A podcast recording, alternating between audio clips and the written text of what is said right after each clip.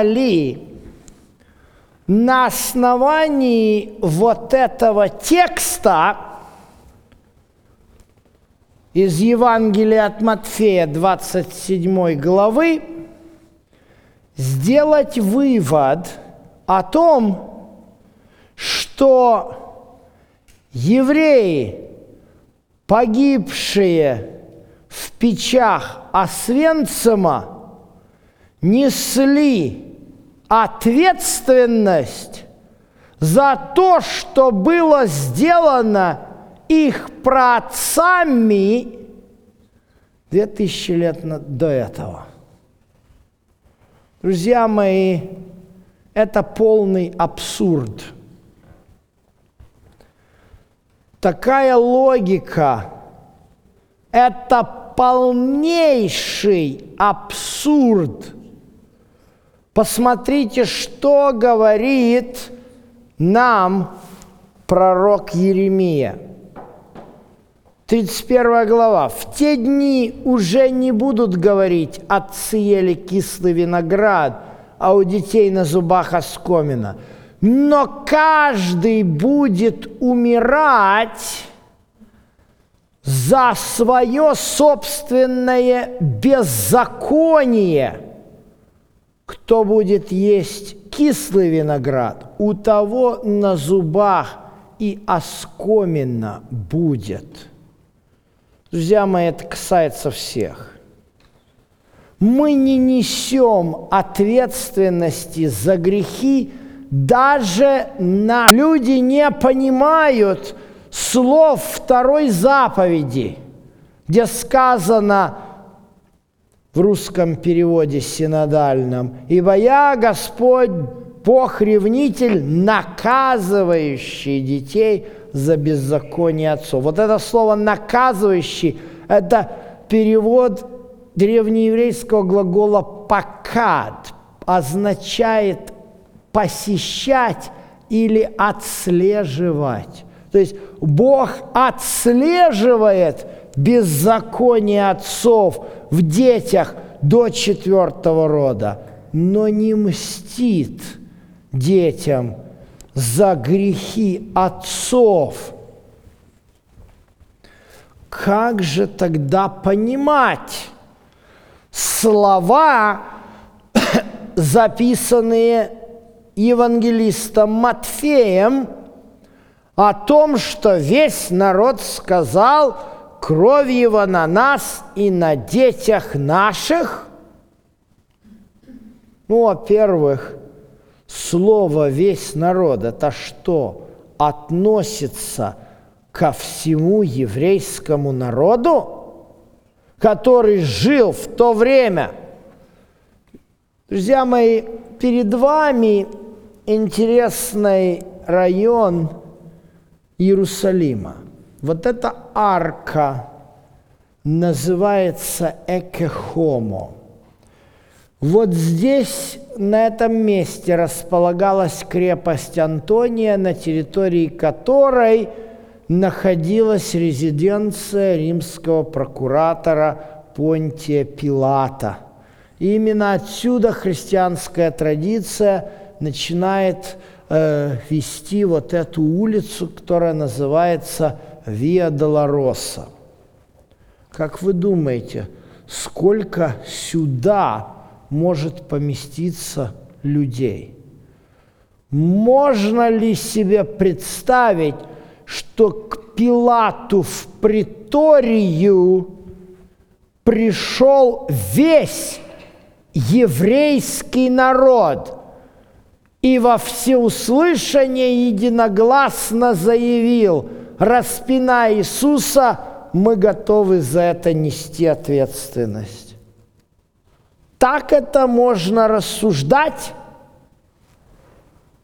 Давайте посмотрим, насколько правдивым является утверждение о том, что евреи вот взяли и отвергли хотя бы Христа. Ну вот посмотрите сюда.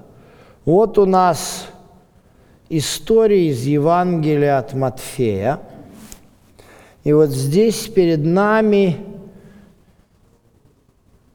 написано множество народа. Это, наверное, были китайцы, да? Но если у кого-то есть сомнения, то здесь написано, откуда были эти люди. Из Десятиградия, Галилей, Иудеи, Иерусалима. У Иисуса было достаточно много последователей при его жизни. И несмотря на то, что были те, которые разочаровались в нем, но были те, которые не разочаровались в нем. За время жизни Иисуса, три года его служения, я не нашел в Библии упоминания ни об одном из его учеников, который бы обратился из язычников. Если вы найдете в Евангелиях упоминание хотя бы одном апостоле, который не был евреем, или о других его учениках, может быть, Мария Магдалина была папуаской, вы мне покажите, пожалуйста, просветите меня. Ну, конечно же, Иисус как говорят, не был 100-долларовой бумажкой, чтобы ему всем нравиться. Были, конечно же, те, которые противились ему. Это были фарисеи. Вот они его обвиняли, что он изгоняет силою. Вильзевула изгоняет бесов, да? То есть, что мы видим, друзья мои? Мы видим на примере этих двух текстов раскол в обществе. Ну, это нормально. Иисус предупреждал в Евангелии от Луки. «Я принес не мир, но меч». То есть я не видел еще ни одного народа, который вот бы взял бы и как один принял бы Иисуса всецело и начал все вот, понимаете, делать и соблюдать. Иеремия однозначно говорит, тот, кто ест кислый виноград, у того и будет на зубах оскомина. Мы спасаемся не потому, что мы являемся частью народа, которому что-то такое наделили его каким-то качеством. Мы в самом начале наших лекций говорили о том, что Бог избрал израилитов, израильский народ, потомков Якова, все остальные плохие. Он избрал их для того, чтобы весь мир мог узнать о том, что такое Тора и что такое Слово Господне ибо из Сиона выйдет закон, и слово Господне из Иерусалима. О том, что в иудейском обществе по поводу того, кто такой Иисус, был однозначный раскол, видно на примере Евангелия от Иоанна. Можно так сказать, апогеем, ну что ли, центральной истории Евангелия от Иоанна является история воскрешения Лазаря. И здесь очень четко нам написано, тогда многие из кого? Из иудеев, пришедших к Марии и видевших, что сотворил Иисус – уверовали в Него. Друзья мои, у нас есть трудности, когда мы читаем текст вне контекста. Дело в том, что следует здесь сказать, конечно же, что, например, на греческом языке, когда Евангелие от Иоанна написано, там слово «иудaios», «иудеи», употребляется в разных контекстах.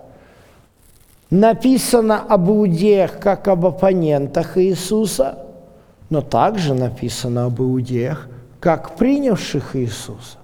Это разные иудеи. Понимаете?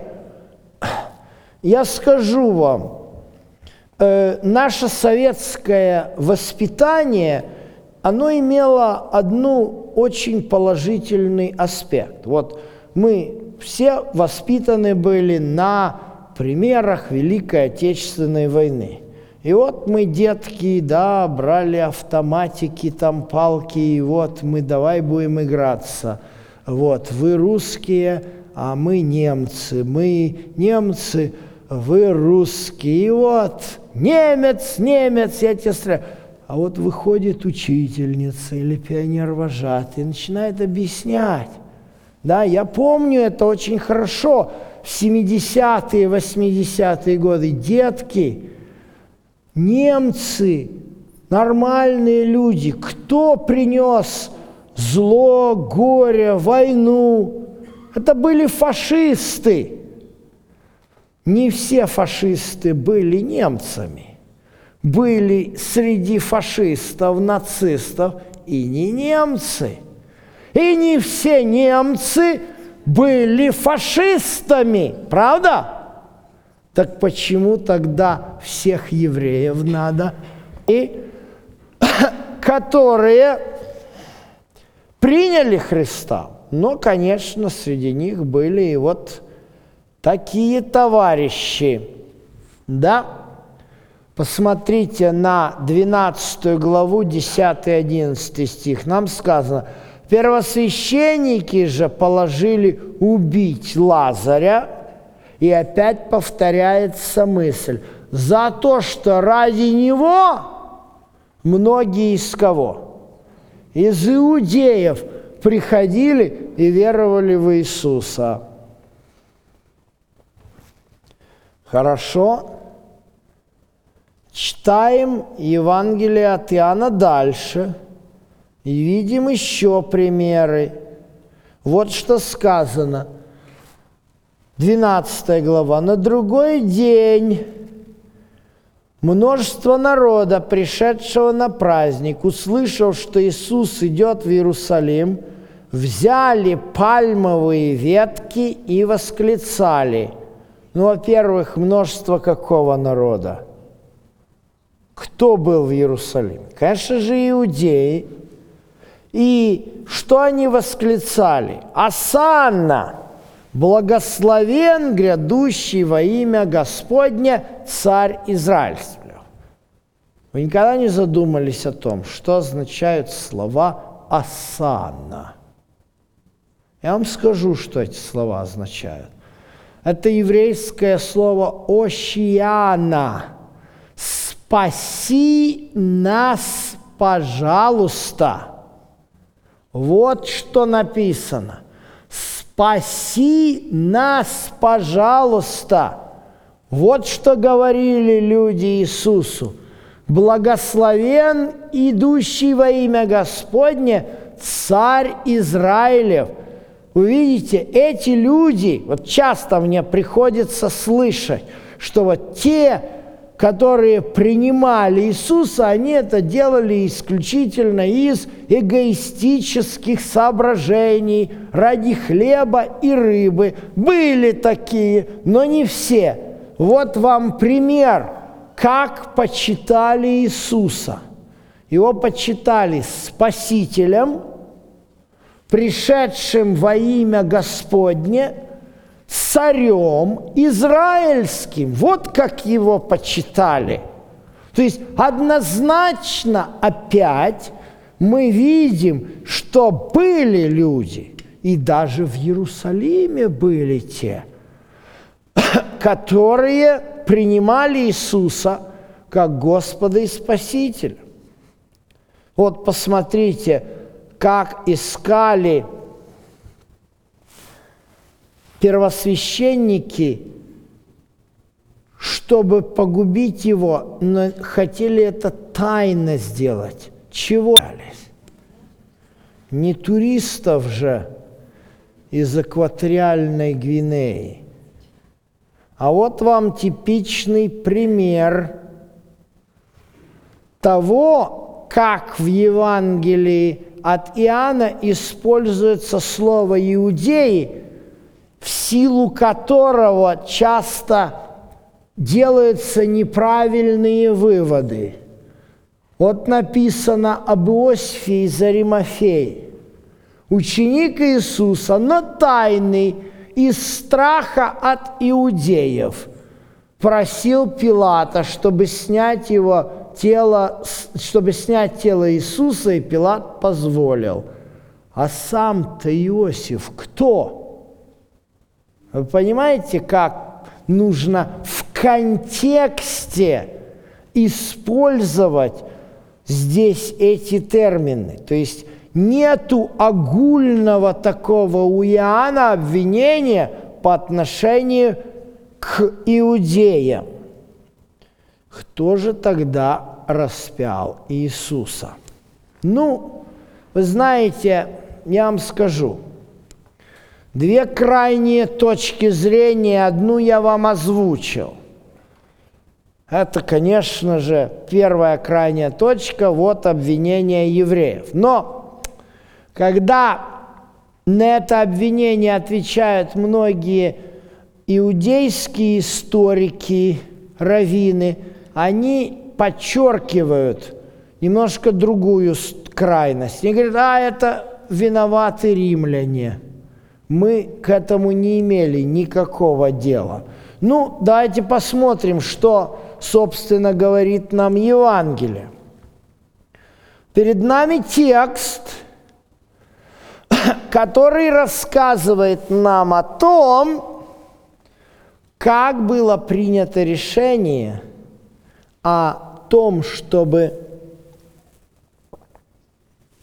лишить Иисуса жизни, избавиться от Него. Однозначно мы видим, это решение вы видите, Евангелие от Иоанна, 11 глава, мы ее читали с вами, это история воскрешения Лазаря.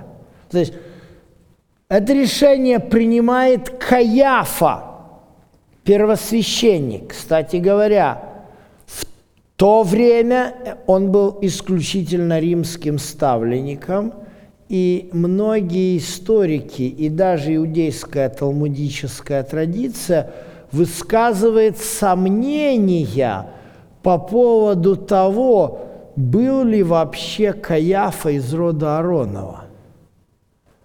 Вот. Считается, в это время первосвященники были людьми, которые полностью были продажны и подконтрольны Риму. И вот что он, что Иисус воскресил Лазаря – он говорит, вы ничего не знаете и не подумайте, что лучше нам, чтобы один человек умер за людей, нежели весь народ погиб. Что Каяфа высказывает? Он высказывает причину о том, что, э, дескать, если оставить все это так, то вот римляне придут и овладеют городом. Римляне пришли и овладели городом 40 лет спустя. Говоря о крови, то пророчество исполнилось тоже там пожарище храма погибли все первосвященники и их дети. Пророч, то, что они себе напророчили, то и было. Но эти первосвященники не являлись ни представителями, ни выразителями воли еврейского народа.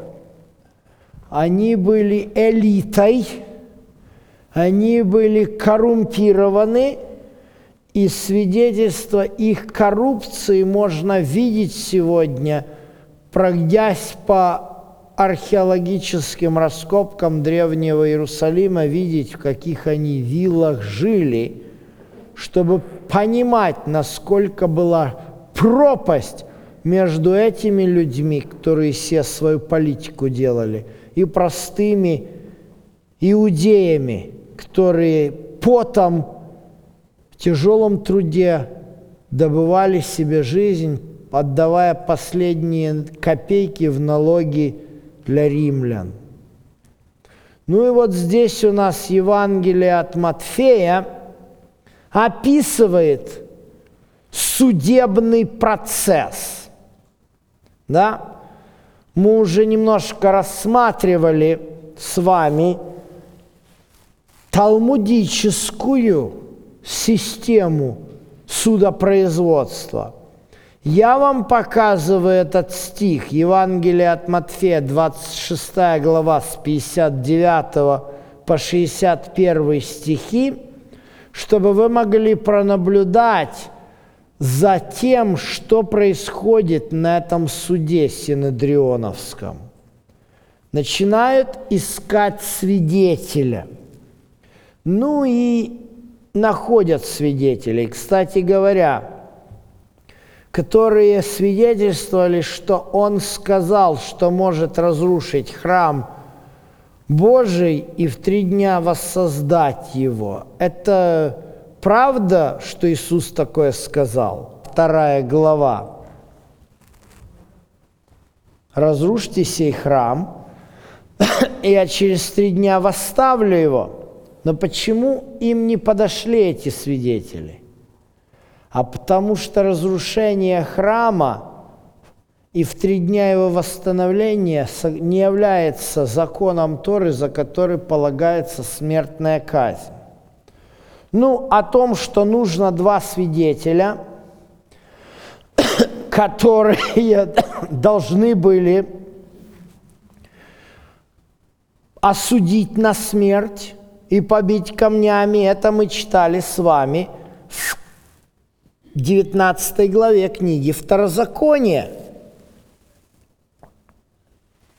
И никто не мог найтись, кто бы мог засвидетельствовать о чем-то, чтобы Иисус что-то такое делал, за что полагается смертная казнь. И поэтому в роли свидетеля выступает сам первосвященник, который задает ему вопрос. «Заклинаю тебя Богом живым, Скажи нам, ты ли Мессия, Сын Божий? Вы знаете, это глупый вопрос со стороны Каяфы. Почему он глупый? Сейчас мы пронаблюдаем с вами. Вот это у вас последние главы Евангелия от Матфея, 26 глава. А вот что написано во второй главе Евангелия от Матфея.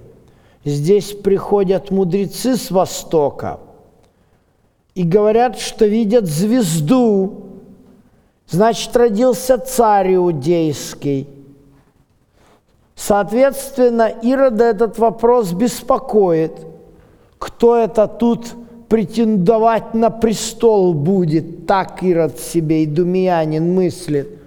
И кого он вызывает – он вызывает первосвященников и книжников и спрашивает, а где по библейским пророчествам Мессия должен родиться? Они ему говорят, в Вифлееме, ибо написано через пророка. А какого пророка?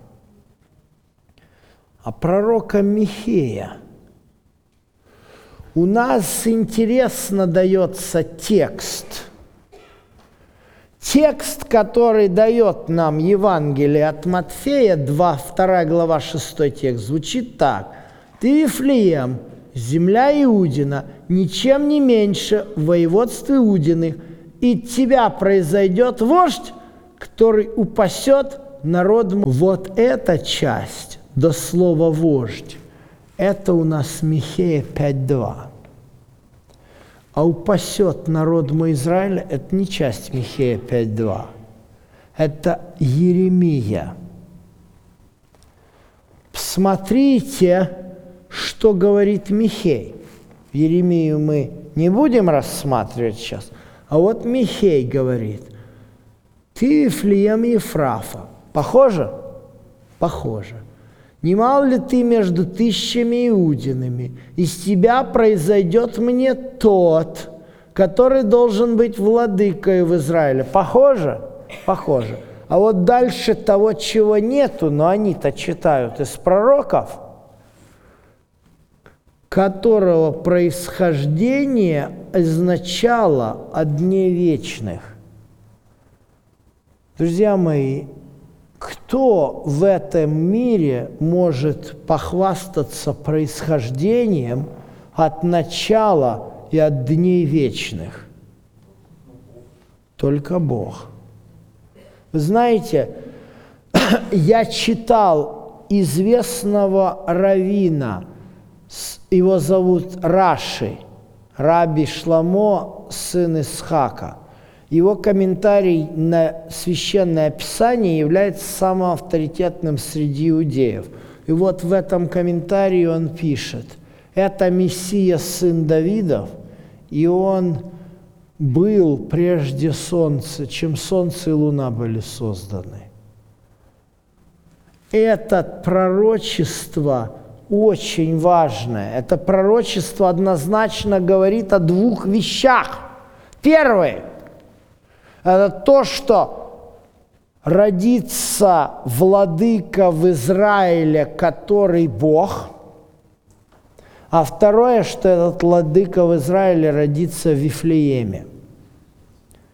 Я неоднократно вообще бываю в Вифлееме и скажу вам честно, начиная с VI века, Вифлеем является арабским городом – и если в Вифлееме Мессия еще не родился, то тогда, если это пророчество применить и сказать, что оно еще не исполнилось, то тогда получится, что и Мессия должен быть арабом, что евреев в Вифлееме не живет никто, тем более из семьи Давидова.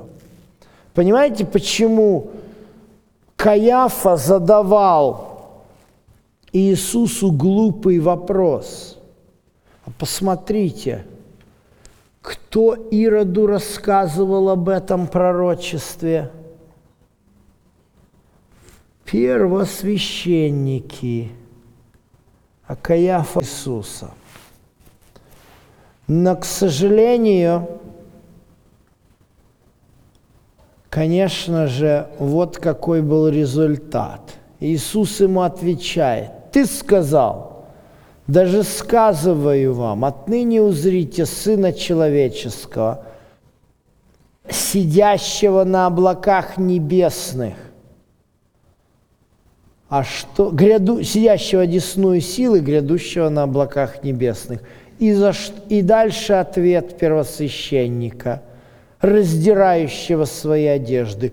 Он богохульствует, повинен смерти. Вы понимаете, что произошло? Первосвященник Каяфа в нарушении всех процедур иудейского судопроизводства вынес смертный приговор Богу за то, что он назвал себя таковым. Понимаете, что произошло? Вот как пишет нам священное писание об этом. Кстати говоря, если интересно знать точно, что говорит Библия о том, кто распял Иисуса, то Библия говорит об этом. Смотрите. Ибо жители Иерусалима, это говорит Павел, в присутствии иудеев в Антиохии Писидийской, в синагоге, он называет точно тех, кто распял Иисуса. Он не говорит о евреях, он не говорит об иудеях, он говорит жители Иерусалима и начальники их. Понимаете? Хорошо. Вот мы видим, что говорит Библия. Каяфа, жители Иерусалима, начальники их. Ну, собственно говоря, а нам-то сегодня что это дает? Неужели вы думаете, что если у нас есть на кого указать пальцем, то нам от этого хорошо будет?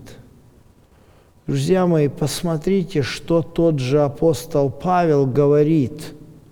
Павел, сказавший нам конкретно, кто распял Иисуса, говорит о значении смерти Иисуса.